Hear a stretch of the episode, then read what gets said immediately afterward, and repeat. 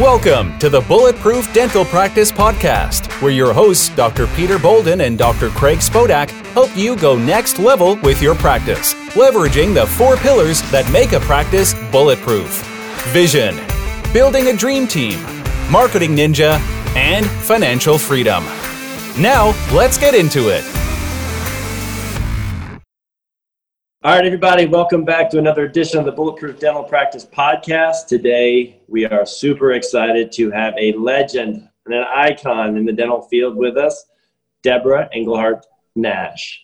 Deborah is uh, most famous for her amazing lectures and presentations, and, and really just famous for holding an amazing presence in, in, when you're when you're presenting, Deborah, or lecturing. Oh, I hate to use the word lecturing, but you know, every time yeah. my my team hears you lecture, they're like oh my God, she's so amazing. And, and so you really just have the gift of, of captivating teams and inspiring them and really kind of a, igniting the vision and potential from a dental office. So, um, and if someone doesn't know who you are at this point, I, I uh, feel a little sorry for them because you've made such an impact to this, this industry. And uh, I want to thank you as someone who's been in it as well.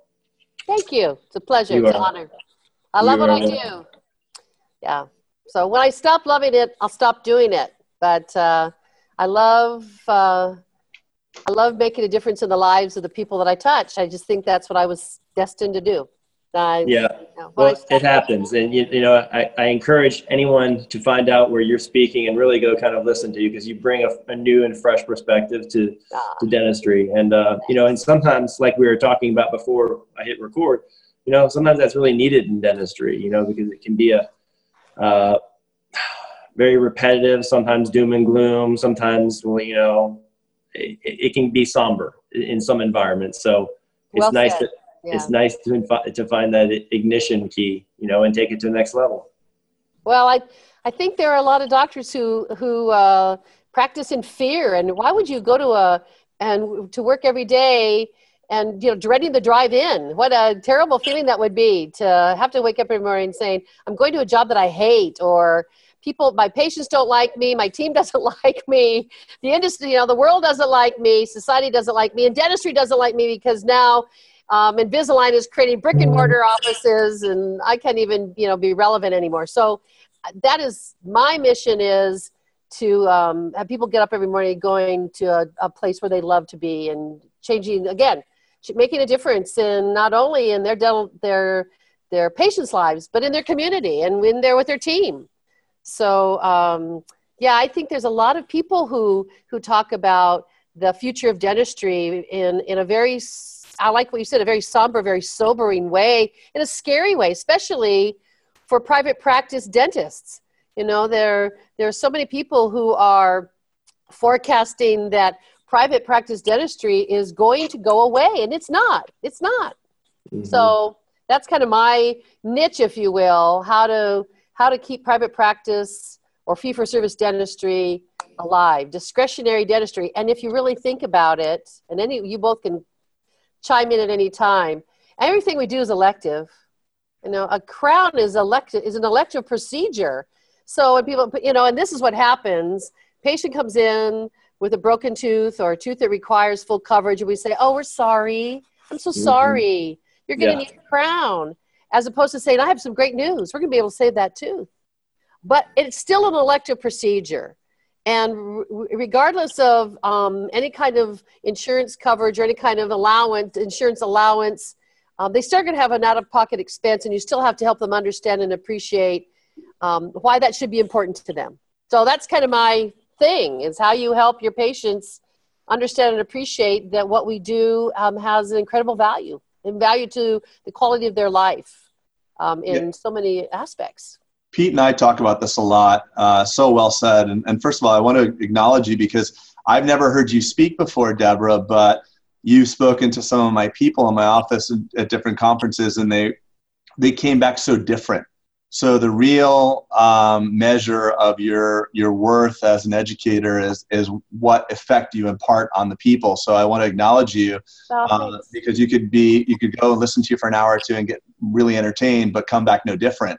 Um, so they came back so different that, um, in full disclosure, I've hired Deborah to come down to my office to teach the rest of them. Uh, and I think what you hit on so so well is that there's a commoditization in dentistry. Absolutely. Corporate is commoditizing the dental experience, private equity is commoditizing the dental offices, and dentists are being consumed and spit out. Um, and it also starts with the way the dentist commoditizes the patient. So we we don't we have to learn to to stop that vicious cycle and create the value not only for the patients to experience us, but the value to appreciate the patients. If we had a culture that was revolving around a better way to communicate um, love and care to our patients, they would feel that, and that's what I think from from afar. I've noticed that you you are so good at doing because if the dentist appreciates, loves, and respects the team and the patient, the patient will in turn feel that and gladly go for that elective procedure. Like you said, everything in dentistry is elective. The only thing medically necessary is an extraction. A cleaning is elective. If you Correct. spun, right. Yeah. I mean, my, my child, when he was two years old with no teeth, was eating lamb chops. So I would even say that you don't even need teeth to eat meat. Teeth are really just a luxury item. It's not. Yeah. It's, like, it's like a Lexus. You don't need a Lexus. You can get a Prius or you can get a uh, a Yugo. It'll or a bicycle. Yeah, But- that's true. That's absolutely true. I think um, I, I- I think it start. You're right. I think it starts at the top. I always. I actually this past weekend I was at the American Academy of Dental Practice meeting, which is I will say by the way is a great meeting. It's it's it's a lot. It's dental, but it's more um, life skills than dental. It's in Cool. interpersonal skills and life skills and great speakers that you would never ever find at a dental meeting, which I think. Um, and Peter and I were talking about this earlier. I, I think it's helpful to get doctors to, to get away and to think outside of the box and say, I need to go to um, here's something that's not dental, and how would I apply that to my dental life? And I think that's that's pretty critical. But I, I quoted uh, Benjamin Franklin this weekend, and I said Benjamin Franklin said it's the head of the fish that always smells first. And I think when you talked about it really is a trickle down effect. So if I have a doctor or a client who is passionate, like you and Peter are, about what, and Ross, about uh, their work, passionate, subjective, committed, futuristic thinking. If you really think about great leaders um, in our world, you think about those people who, I mean, I mean, Martin Luther King didn't say, "Hey, I was." Think about this idea. He said, "I have a dream." Right. And that's what that's what motivated people. He didn't say, "Hey, I'm trying to get a consensus decision on this." Um, he was very subjective, and um, John F. Kennedy, when he talked about a space program, we didn't even have a space program when he talked about putting a man on the moon. So when you think about leadership, they they don't take a look and say, "Well, what what is everybody else thinking?" They think for themselves, and then they lead the parade. So I think it, it takes the doctor having a subjective, passionate opinion um, about what he or she is doing. They then in turn inspire the team, and they've got to surround themselves with team members who say, I get you, I get it, and I'm ready to transfer your dream and your passion to our patient. Because most dentists, except maybe you, Peter, maybe you, Dr. Spodak, you might go in. Um, I, we all know of one dentist who might walk into an operatory and say, Damn, I'm good. You're so lucky to be here. Most dentists, I mean, we know one. He lives in Manhattan. He might do that. he might do that. There's more than one in Manhattan that thinks that way, by the way. Yeah, that's true. Most dentists walk in with a, a, a lovely humility, but humility could also be it's a strength and a weakness, and any strength taken to excess becomes a weakness. So do, most doctors walk in with this beautiful humility and say, "Gee, I hope my patients like me," and I'm so afraid that they don't like me, so I'm not going to give them my full meal deal. I'm not going to give them a comprehensive plan. I'm so afraid of the no that I'm gonna, never going to get the, the yes. And um, I think, you know, some people um, become absolutely frozen in fear and they will never get a win. They will never get a win because they'll never, they'll never set themselves up to get the win. And It's most, true. a lot of dentists don't set themselves up to get the yes. They set It's- themselves up to get the no. and that's pervasive in dentistry. I think it's just it's just it's a systemic problem. Yeah. Um, Yeah. and I it's think- crazy. Yeah, and I think that what what um, you both were saying that um, when I have a team who understands and appreciates the passion that the doctor has for what he or she does, then they translate that to the patient. So then instead of having the phone call where, and I think Craig, this is what you were also talking about about changing your team, and, and they didn't say it this way, but I, I go to so many offices and it's the typical um, a new patient calls and say, "What insurance do you have? What's your name? What's your social security number? Do you have any sexually transmitted diseases? Do you have any artificial body parts? Do you have Blue Cross or Blue Shield?" And then when the patient says, "Oh, they have," MetLife, we go into a 20 minute diatribe of what MetLife is going to do for them or not do for them. Then we wonder why the patients focus on insurance. Well, guess who spent 20 minutes talking about insurance um, allowances and what will and will not happen with those insurance allowances? We uh, set up the entire first phone call all about insurance. So, of course, the patient's going to think that insurance is the most important thing to talk about because we started it. We started the conversation. So, I love the beginning of the, you know, a patient calls I mean, I love that. You know, so that I can best meet your needs today, may I ask you a few questions? How did you hear about us? What inspired you to call? That's my always my favorite opening line. And I know my friend Lois Banta uses it in all of her presentations and gives me credit, which I appreciate. But that I think is one of the most important questions. Tell me what inspired you to call, and then you let the you let the patient talk. I shouldn't be telling the patient what we're going to do. I should be listening to the patient and what they want.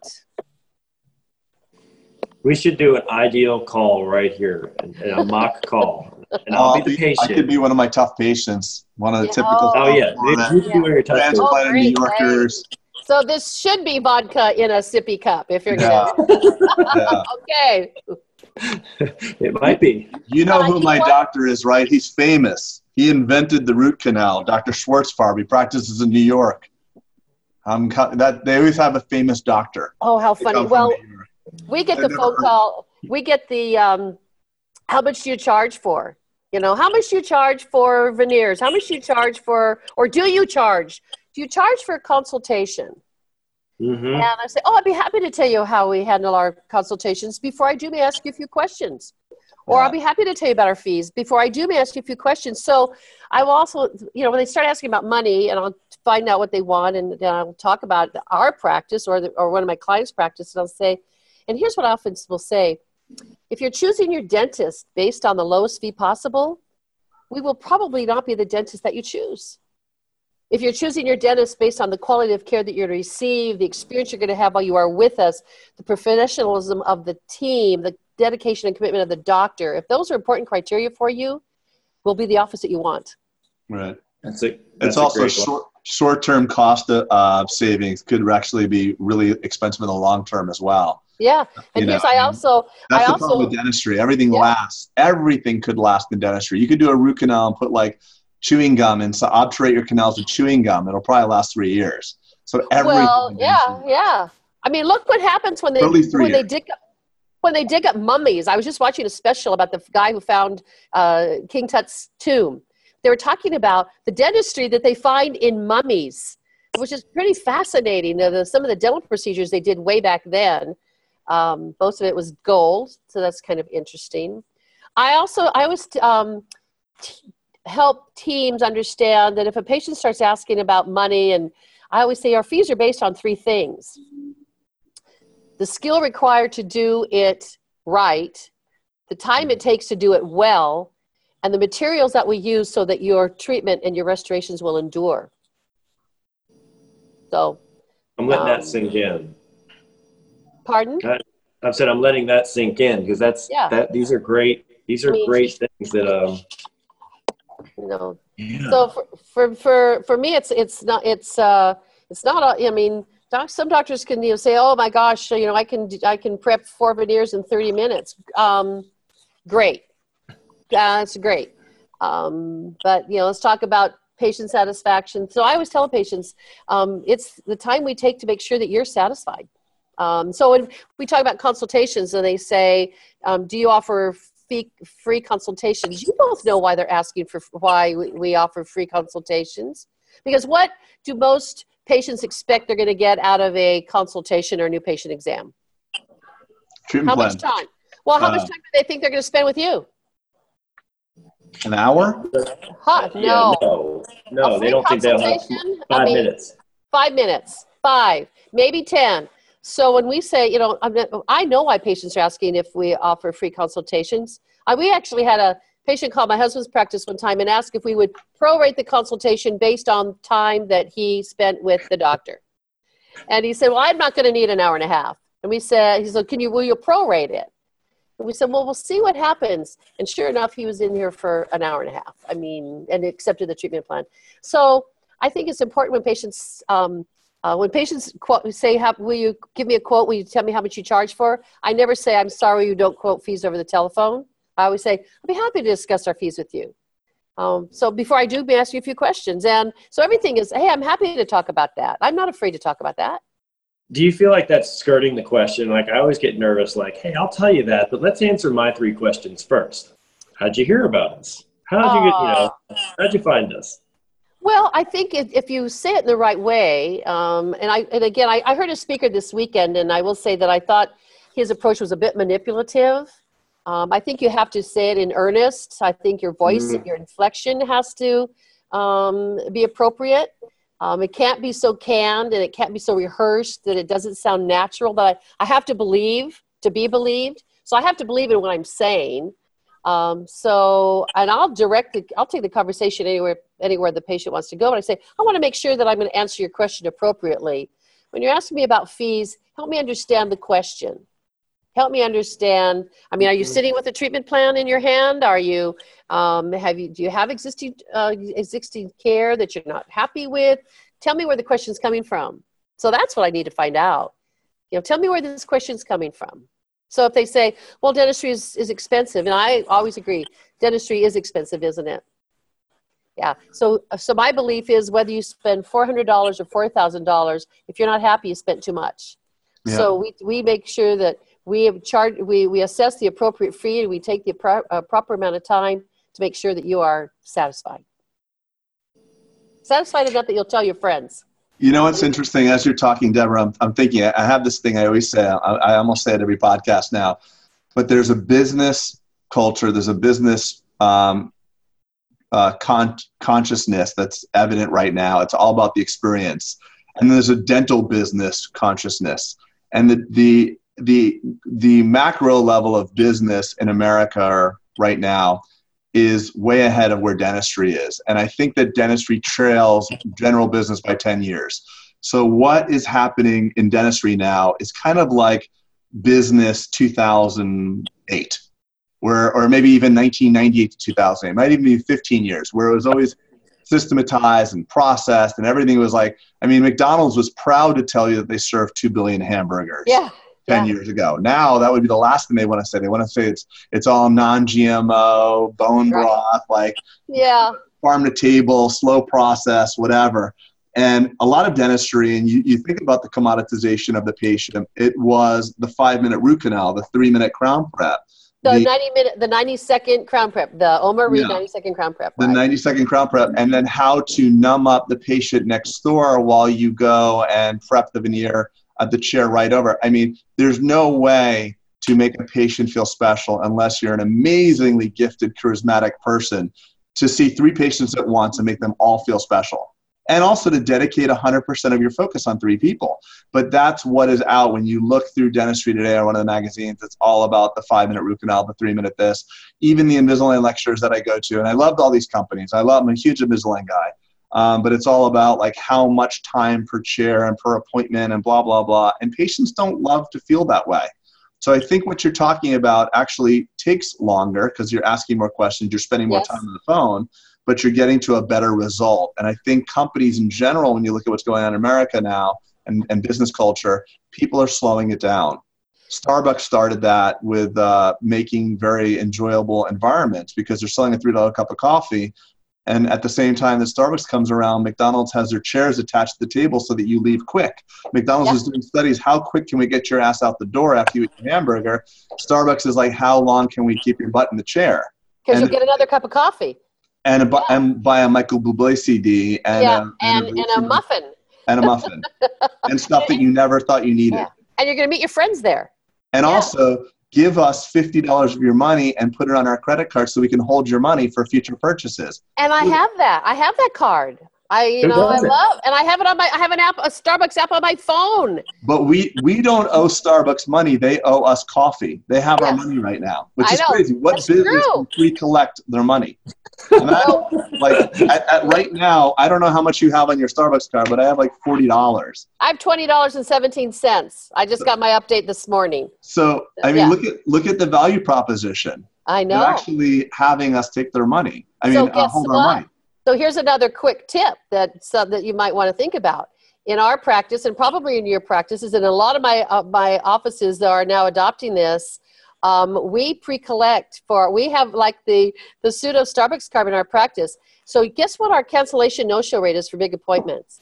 Zero, because the patient has come in for a pre-operative appointment, and um, they prepay for their treatment just like they do in your offices. I know they do it. So some doctors say, "Oh, well, you can do that because you're Peter Bolden, and you can do that because you're Craig Spodak, and you can do that because you're Ross Nash."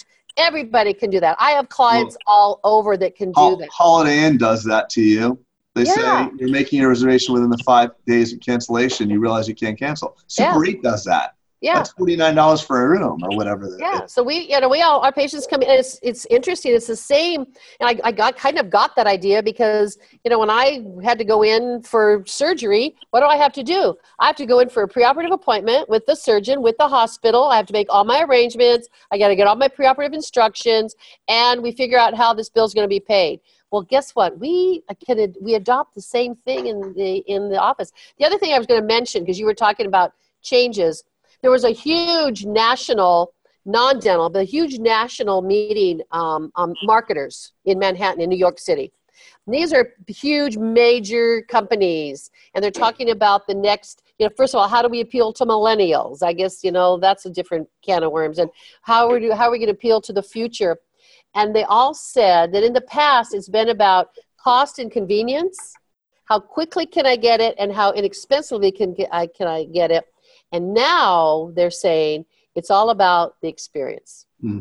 That's what everybody's looking for now is the experience of the sale, the experience. I mean, if you think about this, and um, there's some um, women who are who may be listening to this. There's a few dress shops that you know when they give you your bag, your purchase, they don't hand it over the counter anymore. They tie a little bow around it and they walk around the counter and they shake your hand and thank you for being in the store and that's the experience. That's the experience. But conven- convenience can be an experience as well. I mean, the Walmart dental concept, I think, will work really well because at 11 p.m., you could walk into a Walmart to get your, you know, toilet paper and uh, and your uh, soft scrub, and your temporary crown is loose. Yes. You might have a CEREC machine and be like, you know what, looks pretty, Yeah. looks pretty slick. That's a form of that's a form of uh, experience as well. And it's a different kind of experience, but it could be that experience of convenience. Ab- You're Yeah. absolutely right. I mean, what I mean, we go to Costco to buy what? We go to I go to Costco to buy chicken breasts, and I walk out four hundred and fifty dollars later with other things that I don't A need. So I- cashmere sweater, perhaps. Kirkland cashiers and a hot dog and a coke for buck fifty nine. Come on, Awesome. that's Chicken cutlets and a cashmere sweater. and, and and an inflatable kayak that you never used. and and golf balls that I buy cheaply because Ross loses so many of them. I don't. I'm not going to buy him Pro V ones. No way. He's buying. The, he's getting Costco ball, Costco golf balls. I'm sorry. Yeah, exactly. Well, I'm buying the chicken breast and the seven gallons of artichoke hearts. That, Yeah. but it's it's the whole thing. Oh, this is going to be convenient and it's going to be cost effective, and then they upsell you for uh, like a, a kayak and a washing machine. Yeah, exactly. But you know, if dentists would adopt some of this, and and rather than saying, "Oh my gosh, you know, I'm nobody loves me, and dentistry is dying, and private practice dentistry is dying," say, "Wait a minute, change your modalities, and you might get a different result." You know, you, you keep doing the same thing, you're going to get the same result. Start doing something different. So Um, you hear that a lot then, Deborah, the same way, you know, Greg and I get approached in emails and such about the same kind of thing about almost the surrender mentality of what's Yeah. going on in the industry. And, and I, it's, you know, but it's nice to hear that you, you know, you're coming from a whole different um, perspective. Uh, You know, yes, your, your husband is a practitioner and you've been working with him, but you know, you're on the presentation side, like you're on the stage a lot, right? And I and I'm also in offices. I mean, I still, you know, I've been in probably oh, in my career, probably 500 dental offices, and I'm still, I still am a vital consultant. I still go in offices and work, so I see what happens, and I still So- do psychographic surveys and demographic surveys of communities, and I look at, take a look at marketing trends. I mean, I'm old, but I'm relevant. No, you totally are, and that's and that's why I'm You're I'm not that's why I'm bringing I'm not wearing Depends yet. Maybe Hey, when, I go to, when I go to Deborah- Spodak's office, I'll have to wear Depends. Deborah, the uh, the Kirkland depends. I'm just saying are extremely form. they're so form fitting. I mean, since we're videoing, you can barely you can barely see. So I've actually gone to the bathroom three times since we've been talking, and and it's quite efficient. There I'm, you go. I'm- so don't. There's no shame in. There's no and in and, con- and convenient. And if you want, you know, if you have a vendetta against your astronaut boyfriend, you can drive in those things. Right. I mean, I could prep teeth with these Kirkland Depends. Uh, I just want to say this this edition of the Bulletproof uh, Dental Practice Podcast is brought to you by Kirkland. Thank you to friends at Kirkland for the uh, the 17 pound bag of cashews you sent us. What the hell's wrong with you? God dang it. Yeah, and if you eat that uh, Kirkland hot dog and Coke, you're going to have to wear Depends because you're going to have to like get to a bathroom within 20 minutes of leaving the store. I'm just going off because I know Peter's ready to kick me off the podcast, so I'm going to go out with a bang, you know. So Oh, there you go. I'm sending you your dismissal letter. That's that's what I'm doing right now. Actually, is writing it up. Um, but really, Deborah, I asked that question because I am just wondering, you know, how how widespread that sentiment is. Of the the, prac- the the private practice is failing. I kind of surrender. I might as well just sell to a corporate entity because they're going to take over. Like all these things you hear, and it's like, well, well, no, we don't want consolidation to happen like it did in medicine. Look what happened. It, it didn't make it better. Yeah, They envy us. They still envy us. I think it's interesting. I was um, in a meeting in Baltimore, and um, Chris Salierno, the editor of Dental Economics, was on a panel. And they were asking, it was actually Chris Salierno, it was Grace Rizza, the marketing expert, it was Linda Miles, who invented dentistry, I think, um, and Dr. Tanya Brown. And um, the question was, what's holding dentists back? And uh, Chris Salierno just made, he said, it's fear. It's the dentist's fear and he said the private practice dentistry is thriving if you are ready to you know to embrace it so i i think that that's um yeah i think there's a, a scarcity mentality of that or a, um, as, a, as opposed to thinking about i can be different and uh, we we were talking about all these stores um, I mean, think about that. Yeah, there's a Walmart and there's a Costco and there's a Target. There's also a Saks Fifth Avenue and a Neiman Marcus and a Nordstrom's. And then there's the stuff in between. There's the Macy's and the Belks, and um, Mhm. there's room for there's room for all of it. You just have to decide what you want to be. That's you know, that's, Yeah, the- that's the- the, bottom line. The, the unfortunate thing is that greatness requires a ton of work. And I, I wonder if it's fear or resignation because, you know, I get calls all the time and Pete gets the same ones. Everybody wants to pick up, pick our brains about our marketing that we're doing. And like we have some elaborate widget that we've built at this marketing machine, but the marketing that we built is the story and the experience that we're that we've so carefully curated. And it's been so difficult. And uh, my mentor has a quote. It says, "You're always rewarded in public for what you intensely practice for in private." And uh, I don't know if it's the dentists are scared or there's resignation because they know it's hard work. There's no easy button. So what you're talking about yeah, is yeah, shit tons of work, consulting, hiring a person like you to come down, taking the day off of production, spending the time sharpening the saw. And that takes guts, it takes courage, and it takes vision. And many dentists are not willing to do that. And I hope that the ones that are listening that are on the fence about investing in themselves, because really doing listening to a podcast like this or going to one of your seminars, Deborah, is an investment in yourself. And dentists are renowned for making an investment in an ice cream store or uh, going in on a joint venture into a, a condo, which they know nothing about, a real estate venture. And their offices haven't changed since the Brady Bunch, and they haven't gotten any CE since Yeah. you know, since the Diagnodent was all the rage. And I think well, I, yeah, yeah. I, I, think with the, I think what you're saying too, and I agree. I, I, you and I were, were singing the same tune this weekend when I was on a panel on the future of dentistry. I said everybody's looking for the magic pill, the the the thing, the one, and they think that you and Peter and, and other people who um, are renowned in the industry or known in the industry, they think they got from point A to point B in one sharp incline, one smooth line. And uh, you did it like a meandering stream. Work, I mean, success is a meandering stream. It is not point A to point B in one one fell swoop. And it is. I said this weekend. I said dentistry and the business of dentistry is hard work. It's not a magic pill. And sometimes doctors will hire a consultant and then they get disgruntled they say, I thought the consultant was going to make, be the difference in my practice. No, the consultant is the facilitator to help you be the difference in your practice. You know, they they bring you the tools and they bring you the, you know, they they jumpstart you, but you have to do the work. You have to do the work. They're, they're the guide. You're you're you're still the hero of the practice, whether you want to be a good hero or a bad hero. But you, you know, they're just guiding you through, right? Yeah. And so. Yeah yeah, I have funny story. I had, a, I had a client, and I and I he may even be still in dentistry, and he may hear this podcast. And I'm saying this lovingly because it was really kind of funny, cute. So his business card, he's in Oregon. His business card says dentistry, eggs, and organic beef. So I figured his did his business card um, was just in case the dentistry thing didn't work out, he could sell eggs and he could sell beef. It, you know, that it transcended all of his businesses. And I said, well, what are you? And then I had a, there's a, a doctor here in Charlotte who a lot of people know because he's very, he puts himself out there a lot on blogs and he writes a lot of articles. And he wrote, he placed a beautiful, magnificently beautiful ad in a local uh, magazine. And it said photography and dentistry.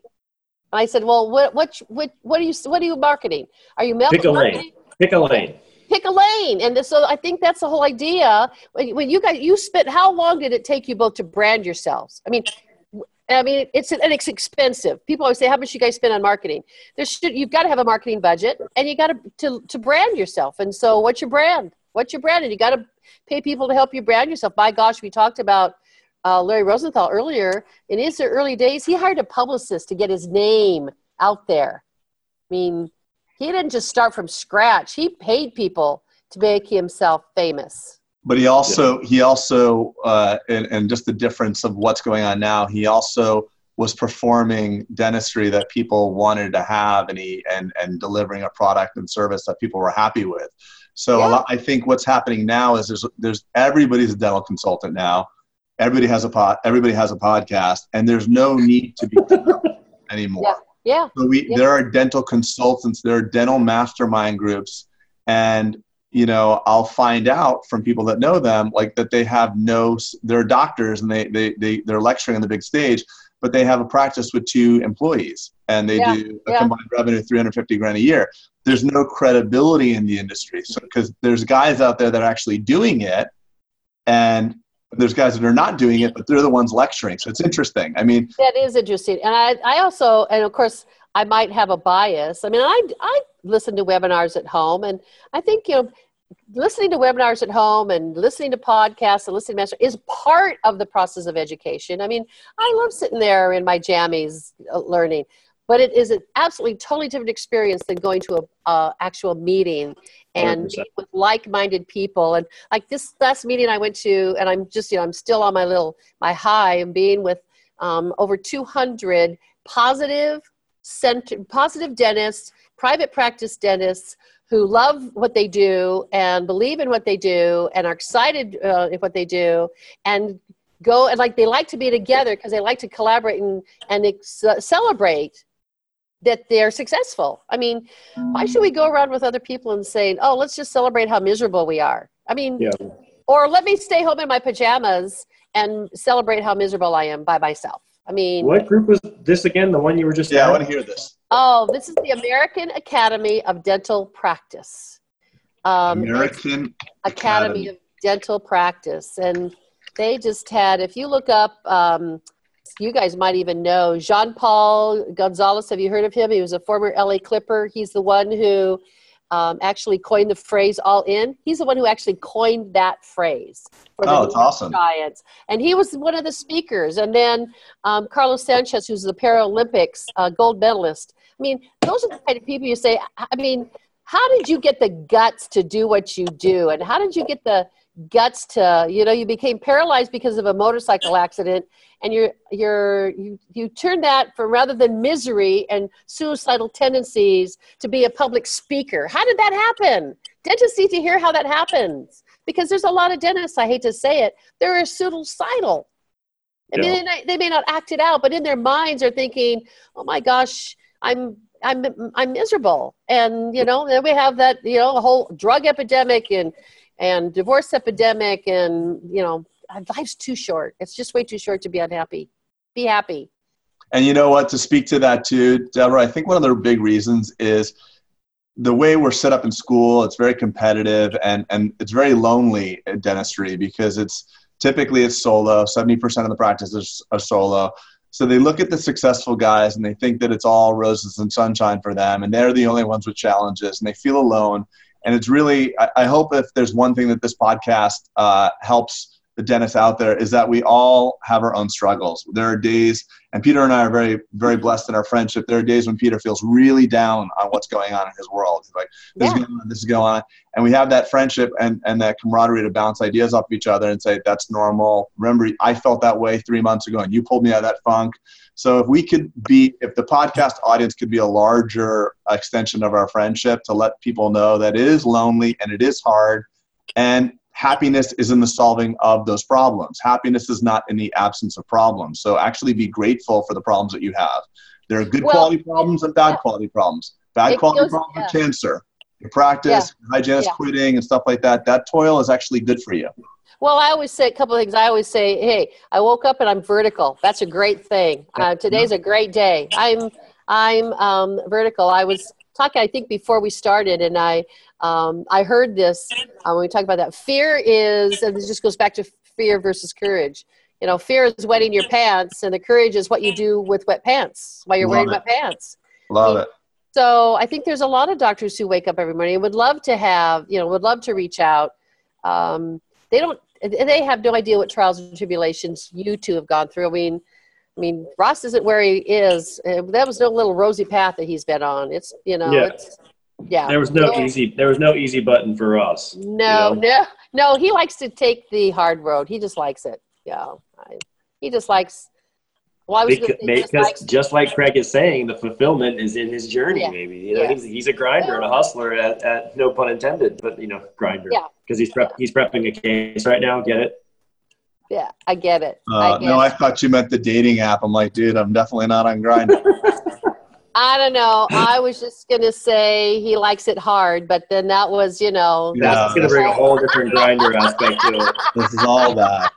Peter, just edit edit out from three seconds ago and, and just re here we'll do it. everybody's just pause for one second so we have a nice editing spot. I thought she was such a nice little lady. My gosh, what's this woman doing? She's such a nice little lady. Ah. But it's like, oh, you said, like you said, Deborah. There's no successes. That there's no like catastrophic failure, and there's no like there's no overwhelming success it's a series of small successes. Just every day having small successes it's, it snowballs. Everybody points to this catastrophic failure like oh the, the factory uh, closed down two miles down the road from my dental practice or an aspen dental moved in and that's what took me out. That's bullshit. What took you out is over time you were not at the top of your game. You, yeah. you took your foot off the gas seven or ten years ago and yeah. you slowly decelerated till you came to a grinding halt yeah. You, trail, you, you, trailed away long before you realized you were lost. Right. You know, it's like being on a trail and say, wait a minute, how did I get here? And how, yeah, yeah, you trailed away long before you were lost. I totally, I totally agree. Yeah. Well, we always we always want to point to that catastrophic moment, which is interesting. It's somebody else. Somebody else. Yeah. It's Heartland's fault. It's the it's the uh, yeah. It's industry's uh, fault. It's the economy's fault. It's it's Trump's fault. It's Hillary's fault. It's you know. You know what's interesting? One thing is that uh, uh, a commonality that I see with a lot of uh, successful people, other than them being insanely hungry for more, is a willingness to own, own whatever result they get. I think successful people um, don't go victim; they go they they go at cause, not at the effect of. So whether or not Aspen opens up, or Hillary or Trump or whatever it is that happens to you, if you can say i can i have input i'm at cause in this. I can actually if i'm not a victim of my circumstance i can either move or pivot or do whatever i need to do to, to maneuver around this i think to tend to be happier and more successful. I was lecturing once at uh, um, southwest florida maybe by estero and uh, it was a Invisalign lecture and i drove in right before the um, lecture was about to start and I, I, I, didn't really get a lay of the land very well, but one of the people stood up and said, listen, you practice in Delray Beach, Florida. Invisalign's really easy to sell over there. People here in Estero don't have any money. And I said, well, just out of curiosity, it was a small lecture, only 10 people. I said, how far do you live from this Ramada whatever we were at? She's like, well, no, I, I, um, I practice right by, you know, the Ramada, right by the Longhorn Steakhouse.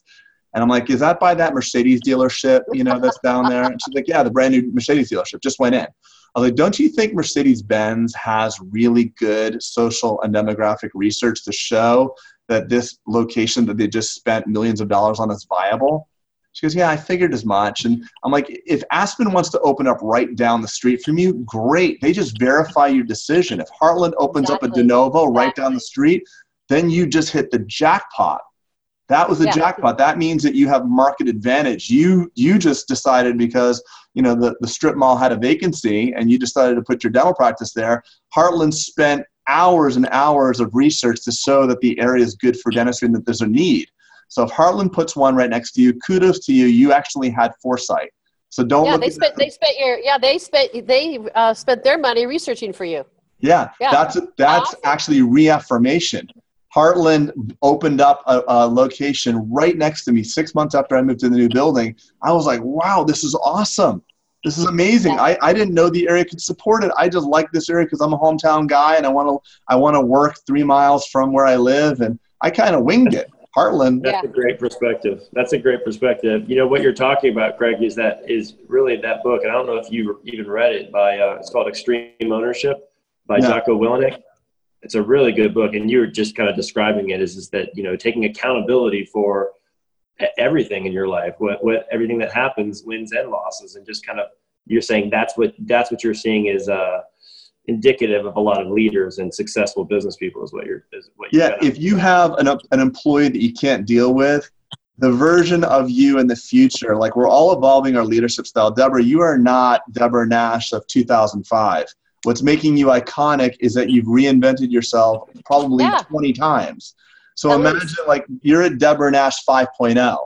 At Deborah Nash 6.0, which is two or three years from now, you're going to be a total rock star. And, and I think that the challenges that you that are that are humbling you now would have been catastrophic for you five years ago. And the things that you were putting you on the sidelines five years ago, you laugh at now. You're growing through life, and that's what makes successful people. They don't. Well, go- I think yeah, and I think you learn um, through sometimes through catastrophes.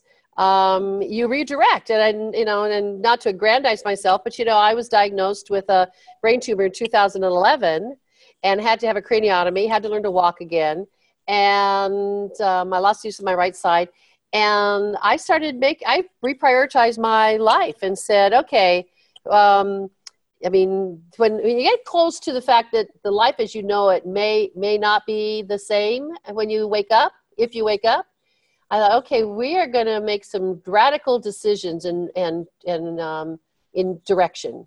And it was one of the best things that ever happened to me. I mean, mm-hmm. some people say mm-hmm. you're nuts. You're you're on opioids. Um, but I, it was one of the best things that ever happened because it, it helped me redirect. And so sometimes catastrophes help you do that. Well, um, they give you they give you perspective too.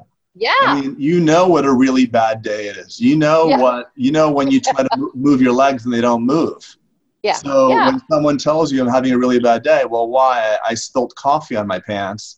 Exactly. Not, it's like, you know, yeah, let's, yeah, let's, let's, yeah, yeah. It's the abstraction of life that gets us in so much trouble because we, if if something happened to one of us, God forbid, we would we would kill or do anything just to go back to yesterday. If something happened terrible today, you would say, I can't believe I spent all last week complaining about my hygienist or the fact that Delta Dental's cutting my reimbursement by $5 or whatever it is.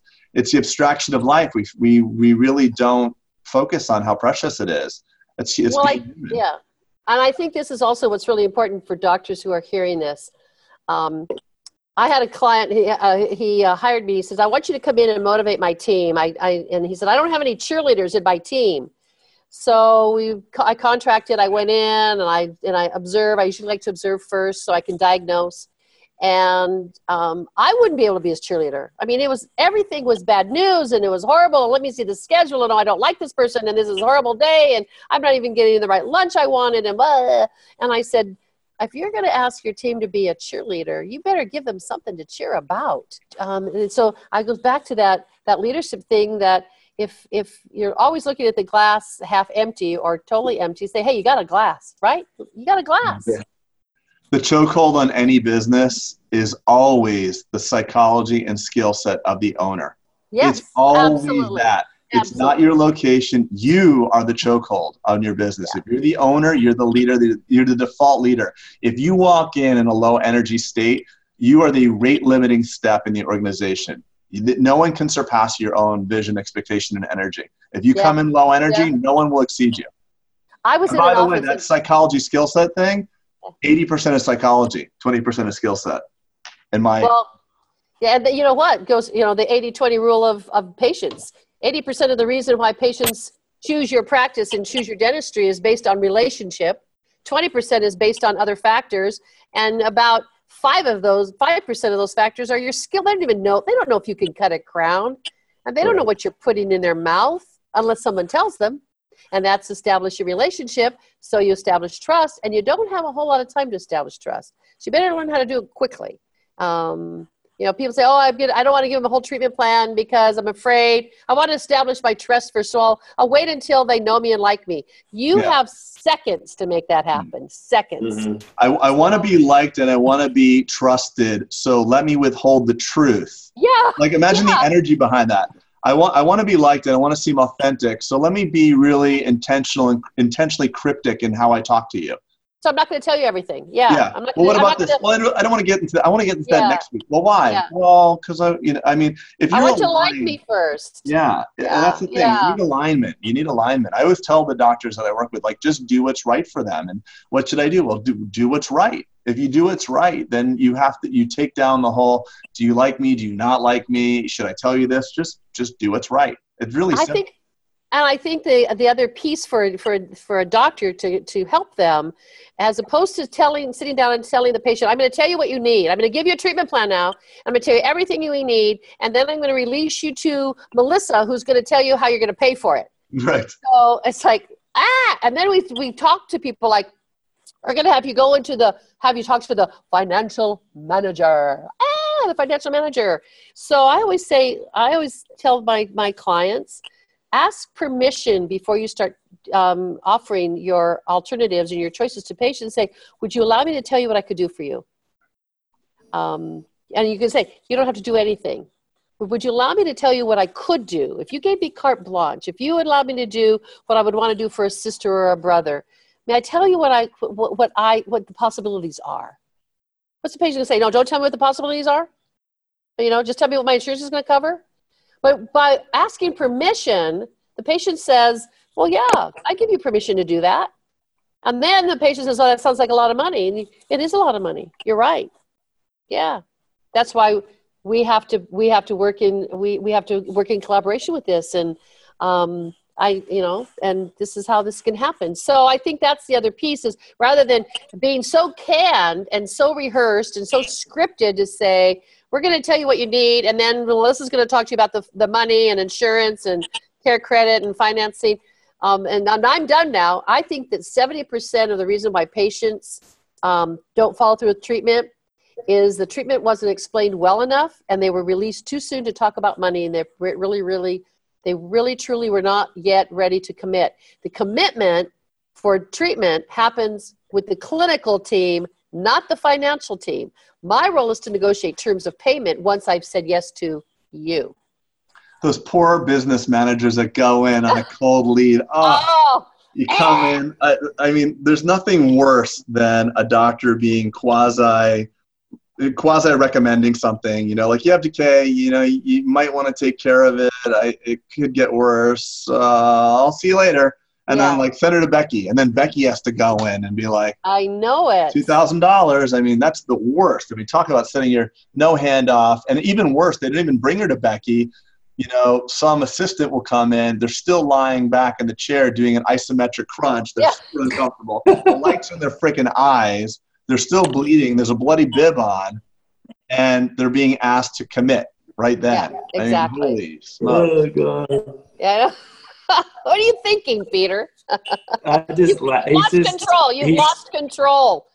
I, I do that when, when Craig gets around. He's just he's so descriptive, and it, it, I just sit there and just giggle because he's, he's No, just because, like, funny. everything. just- from- Just imagine when's the last time you bought something lying 40 degrees reclined with your legs up? Talk about the most un, uncomfortable physical position. I can't imagine outside of a female like with their legs in stirrups having a more uncomfortable physical position to purchase anything at. Well, Like, I've often walk- said, yeah, I've often said that there's only one profession where you actually transact lying down, and it's not a legal profession in this country. So, No, you actually don't make the transaction lying down. I, I'm, I'm sure you probably make the transaction standing up in a street corner, and then Yeah. after the transaction, you lie down. yeah, that's true. Yeah, and and there's a cell. Even prostitution has better ergonomics. There's a and actually, if you go to Amsterdam, you actually can Google. You can actually Google the professional behind the door. They have a barcode on the door in Amsterdam, and you can actually scan. You can take your phone, scan the barcode on in Amsterdam, and get the reviews from the woman or man behind the door. It's fascinating. I won't ask how you Oh, know boy. that, but I, but I I took the that tour. brought that. I took the tour. I had to see about it. I took the tour. Yeah. Oh, I love it. I love it. I love it. It's so Yeah. true, though. I mean, we, we're professions that we got. to It's it's it's incredible. I've I've worked in other. I've gone to other dental practices. I've seen some crazy stuff. It's amazing that dentists, uh, despite some of the things that we do, can still be successful. We have such high profit margins that we're, we're the instrument of our work. We can we can run such inefficient practices and still not go out of business. I And you know the other thing I have to say, um, in in um, out of respect and homage to dentists, is that sometimes, um, and I love dental teams, and I I have a I get to work a couple days a week at my husband's practice, and I love the team with whom I work. But doctors sometimes settle for so little from their dental team members. They settle for so little. It's like your stomach lining and heart muscle and your bank account is all tied up in this, what you're doing. And I liked what you said earlier, you know, rather than investing in real estate or investing in Bitcoin or investing in lemonade stands, invest back into your practice for heaven's sake. That's what you know. That's what you were trained to do. Although Bitcoin Um, would have been a really good idea. Oh yeah, I know, I know, I know, I know. Just saying. Why are you gonna pick on Bitcoin, Deborah? well, my point is, you have to, to, to, to go outside You're of picking your on Bitcoin, not cryptography. Oh. I'll find another. I'll find another. I don't I'm know. kidding. thing. We're very, we're very sensitive about the you are. blockchain. I know, but I think that um, so doctors who spend all this time in this, in in their heart and their passion is in this, and then they settle for the team telling them the way the practice should be. The team saying, "Oh, we can't do that, doctor, because our patients will never accept it." And, oh, I have a client in Winnipeg and he has his hygienist telling him when she can come, when she leaves, and when she's going to take her vacation because that works out for her. And it totally destroys the function of the practice. And I said, Why are you doing this? She says, I can't be there before 11 and I have to leave by three and I have to take six weeks off with my husband in the summertime. It's like, You can't afford her. Yeah, I, I, I think I just hired her, actually. It's like, What? She's working in my practice now. Yeah, there you I'll have go. you meet her uh, next week when you come. Great. Well, as long as it works in her schedule, I'll meet her. As long as it works out into her schedule. But it's like, Uh, why are you settling for um, apathy? Why are you settling for apathy when you um, have so much at stake? That's, I guess, my point. Time, it's our most important asset. And I want to thank you for using your time to listen to the Bulletproof Dental Practice podcast. Also, want to encourage you to do two things right now take out your phone, text the word bulletproof to the number 345345. What that's going to do is put you on our, uh, for lack of better words, a mailing list that's going to send out uh, text messaging and email just whenever we have announcements, whether it's the Bulletproof Summit that's coming up in October, um, a book launch, um, or just giving access to some some private stuff that's inside the Bulletproof community. So I encourage you to just uh, take two seconds and whip that out and uh, text it to us. Again, text the word bulletproof to 345 345. Secondly, please, if you're if you're loving the podcast, go ahead and um, click on your phone again and and click on the review and review us in in iTunes. We really appreciate it just so we get some feedback. And again, if it's if it's a five star, awesome, bring it. But if it's one, like put that down and let us know how we do better. Appreciate it. Have a great day. So where I, I know you're going to you're speaking in, in this in the Spodak Dental Group but if someone wants if someone wants to kind of uh, get there it's a I'm a little- I tell you afraid. deborah i gotta i gotta warn you i had a lot of uh, i i have had a lot of uh, i've been in a lot of offices and i wanted to walk in and be like yeah my mine's just like this no big deal. Oh, and yeah. i didn't. I walked in i was like what is going on? This is a whole different level. What's what have i been doing Oh, I read. I read about his environmentally sound practice and how he was the water reservoirs and the solar panels, and he's got like 322 operatories and 700 employees. and I've got It's a dental city. digital It's a dental city. how much Yeah. the temperature is. yeah, there you go. See, yeah, yeah. I've got- I, so where else what else where else can someone see you as i guess unless they want to come is in and that hang your? out at Is that your? Are you showing us your underwear? Are you showing us your depends? Is that what that was rolled up? Or was that a very large this marijuana? is Was some, that, jo- was that a joint? Are you hemping your office? What is that? I wish this no. This is actually this is sage. Someone someone uh someone brought me sage.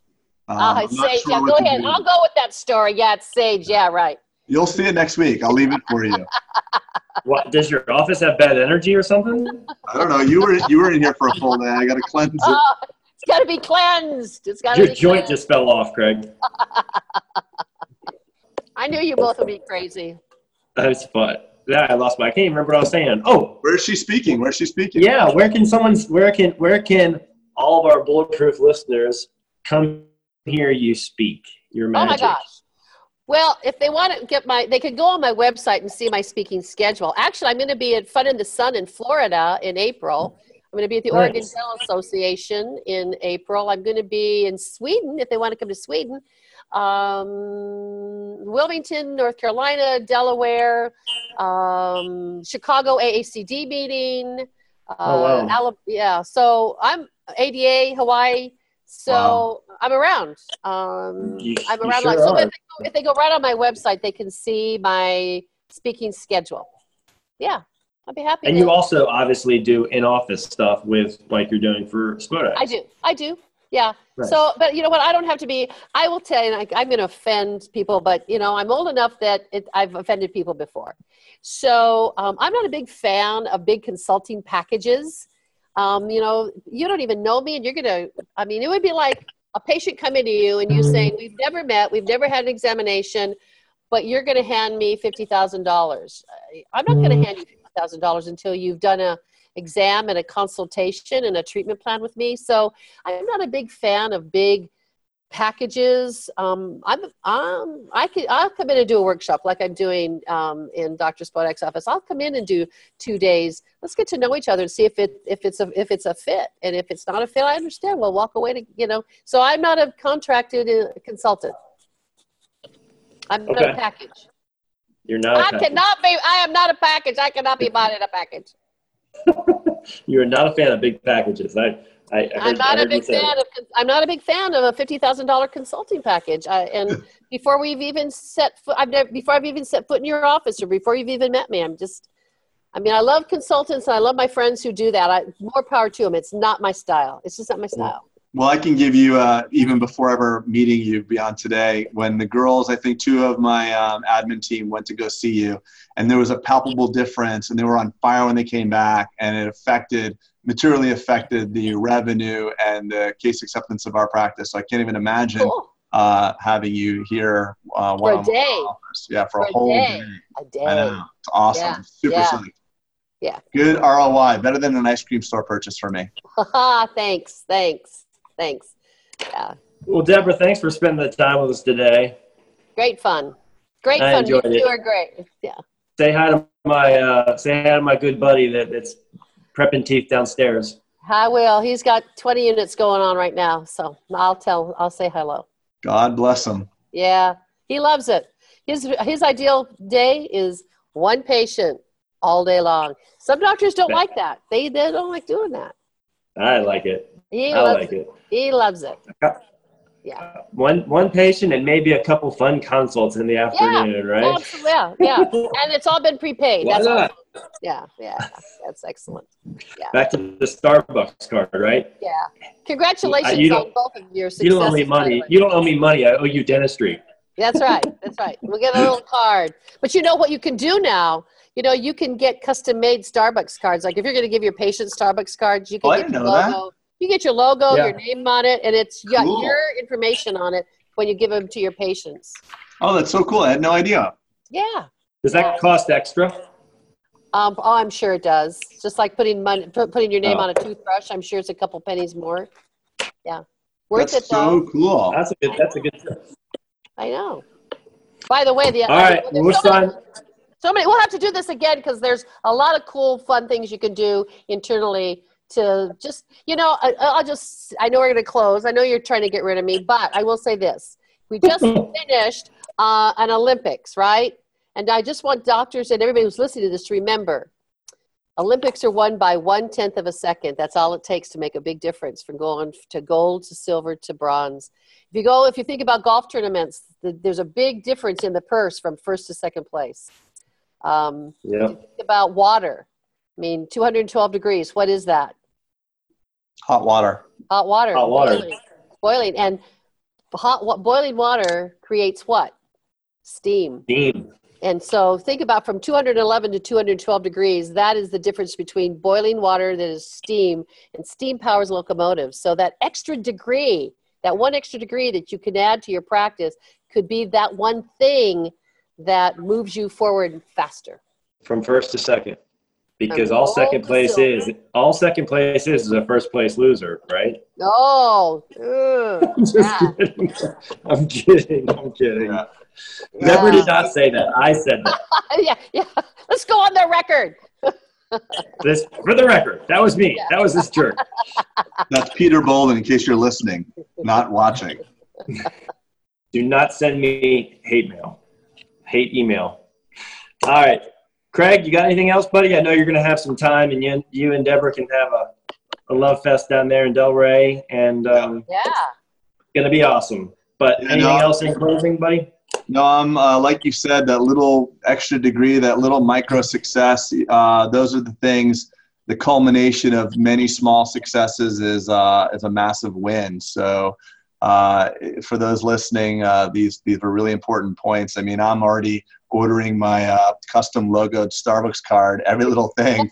That's my one degree for this. But um, I'm looking forward to spending time with you. My team's really excited and. Um, uh, keep doing what I'm you're excited. doing. You're a blessing for the profession, a profession that's noble, that needs you, and uh, we appreciate you.